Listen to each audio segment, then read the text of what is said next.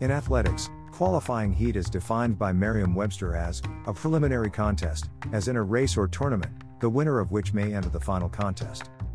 I believe we can liken our trouble laden existence today as our qualifying heat, and the awarding would be at the Bema seat of Christ, which determines our final and eternal rewards.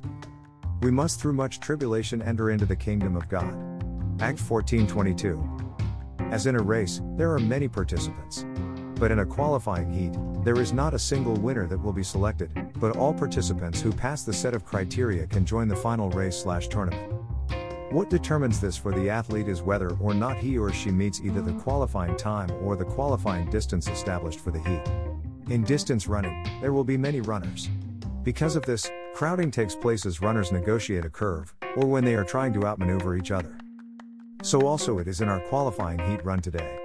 The only difference between the natural qualifying heat and our race is that we have our unique qualifying time and qualifying distance. This makes the race interestingly strange because even we do not know our qualifying time and distance. So run we must, but we must not allow the other runners to dictate our pace, and when some of them stop along the way, that only means they've finished theirs. They've had their share of much tribulation, it's none of your business, and you'll have to wait for your signal telling you you've finished your course. This is also the Christian's race. It is exciting at the start. At conversion, there is a great desire to pray, read the Bible, and to share one's testimony. But after some time, the natural mind starts suggesting you quit or doubt your salvation. Which is why the Lord warned us just as he warned the church in Ephesus.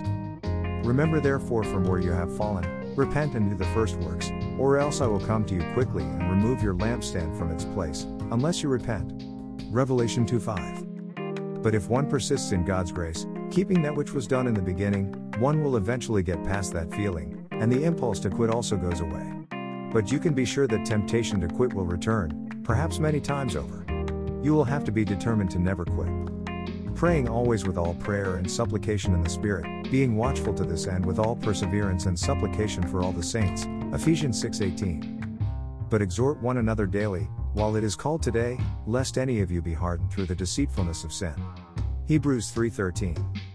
In my case, there was a point that I doubted if I was really saved, but I resolved that by asking myself, if I were not saved, why should I doubt? I never had such thoughts before my conversion. And so, I took the doubt as the confirmation that I was truly saved. By the way, there are some who suggest that Christianity is a walk with God, not a race.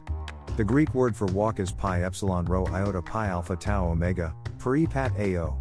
According to Thayer, it is a Hebraic expression meaning to regulate one's life slash to conduct oneself.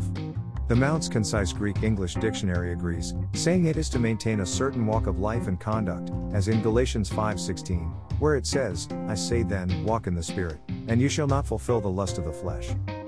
On the other hand, Paul also likens this walk as a race in the sense that there is a finish line for each one of us, and that there is also a reward from the Lord that awaits each participant. Therefore, it is both a walk and a race. The walk is the rule of the race. But I digress.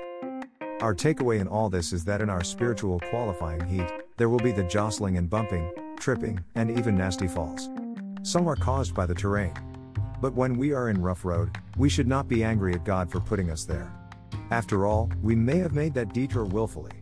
In any case, God has allowed the tough times because He knows we can surmount them. We can trust God's judgment. Some jostling, bumping, tripping, and falls are also caused by other runners. We should not be angry at people, or avenge our hurt. Rather, we should forgive and rise from the fall gracefully. But judge this rather, that no man put a stumbling block or an occasion to fall in his brother's way. Romans 14 13b. And while we do good, let us not lose heart, for in due season we shall reap if we do not become weary. Galatians 6 9. You can be sure this race will not be a physically pleasant one, but when we've reached our finish line, the reminiscing of it will be sweet. Then I heard a voice from heaven saying to me, Right, Blessed are the dead who die in the Lord from now on. Yes, says the Spirit, that they may rest from their labors, and their works follow them. Revelation 14:13. But none of these things move me, nor do I count my life dear to myself, so that I may finish my race with joy, and the ministry which I received from the Lord Jesus, to testify to the gospel of the grace of God. Acts 20:24.